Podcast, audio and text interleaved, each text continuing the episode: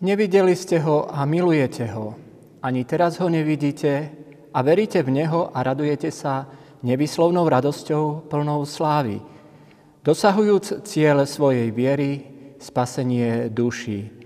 Požehnaný dnešný deň nám prajem naplnený biblickými zamysleniami. Slovo Božie čítam zo skutkov z 10. kapitoly verše 19 a 20. A keď Peter rozmýšľal o videní, riekol mu duch, aj hľa, dvaja mužovia ťa hľadajú. Vstaň, zíď dolu, choď s nimi a neváhaj, lebo ja som ich poslal. Bratia a sestry v Pánovi Ježišovi Kristovi, aj dnešný deň je pre nás Božím poslaním. Niekoho máme povzbudiť, niekoho s láskou, ale dôrazne máme varovať, niekoho môžeme aj rozveseliť.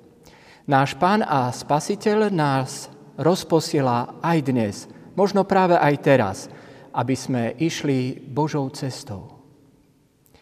On sám, Pán, je našou cestou. Takéto Božie rozposlanie učeníkov Krista by nás nemalo prekvapiť. Naopak, mali by sme byť na to pripravení. Pripravení ísť cestami aj necestami, hoci až do posledných končín zeme. Dáva to zmysel. Prvotní kresťania svoju rodiacu kresťanskú rodinu nazývali cesta. Sme aj my, dnešní kresťania, sme príkladnou cestou. Alebo stačí jedna, dve stopky, značky a už nepočujeme a nechceme počuť, kam nás pán posiela. V skutkoch apoštolov v 10. kapitole sa tvorí nové, ďalšie povolanie a poslanie apoštola Petra. Čiastočne je to až také trochu desivé. Čaká ho totiž cesta, po ktorej doteraz nikdy nešiel. Úžasné však je, ako nás pán dokáže dokonale pripraviť. Pripraviť a venovať sa nám, keď nás chce poslať. Lebo on dobre vie, že nakoniec zažijeme neuveriteľnú radosť a vďačnosť. Sme nasmerovaní tam, kam nás Pán Boh chce poslať. Pripomína to tiež jedného proroka, ktorého Pán Boh chcel poslať do mesta, ale ten prorok sa spriečil, zutekal z Božej cesty. A čo si zvolil? On si zvolil takú podmorskú plavbu v bruchu veleryby až tak drasticky, ale stále zachraňujúco, takto nás pán pripravuje na rozličné cesty, na naše poslanie.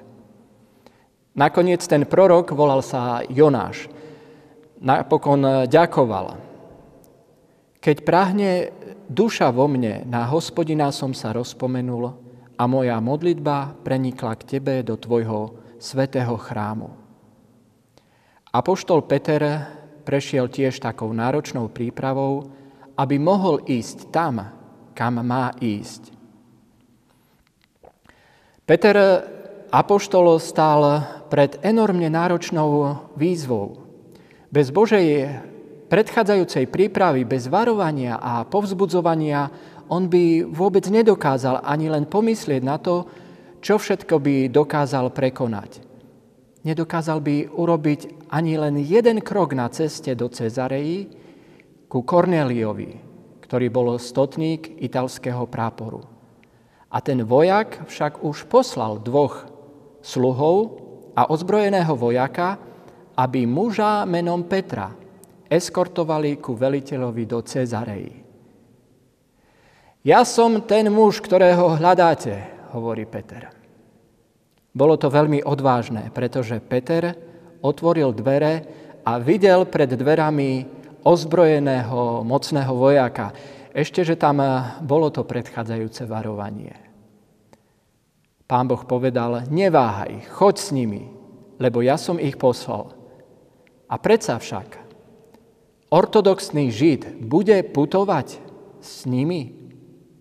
Má pod jednou strechou nocovať Peter spolu s pohanmi, s tými, ktorí nepoznajú Pána Boha. S tými, ktorí sú v podstate okupanti Božieho vyvoleného ľudu. Je úžasné, že toto apoštol Peter prijal. Úžasnejšie je, že vstúpil tak do sveta a pustil sa po ceste, na ktorú ho nasmeroval pán Ježiš. No a najúžasnejšie je, že sa Peter a Cornelius, vojak, že sa stretli. Kto jediný v rímskej ríši mohol povedať pán, kto mohol povedať Kyrios, cisár. A pritom Cornelius už otvorene hovorí o pánovi Ježišovi. Prišiel čas a Božia milosť, aby zväzť Evanielia bola rozposlaná ku všetkým, aj posledným pohanom, až do všetkých končín sveta. Trvá doteraz a aj pre dnešok nám pán misie, Božej misie, veľmi rád pošle nás na cestu. Neváhajme, bratia a sestry. Pán Boh nás posiela na cesty, aby tí, ktorí uverili, že Ježiš Kristus je Pán, aby našli dobre zvolenú cestu. Amen. Pomodlime sa. Láskavý a obetavý náš Pane, veď nás i dnes stále Tvojimi cestami. Aj dnes nám chceš povedať, že radi budeme počúvať Tvoj hlas, aby sme ako prorok Izajáš počuli, keď vravíš, koho mám poslať, kto tá pôjde? Pomôž nám, naučiť nás, prosíme, aby sme Ti vedeli ponúknuť, tu som, Pane, pošli prosím mňa. Amen.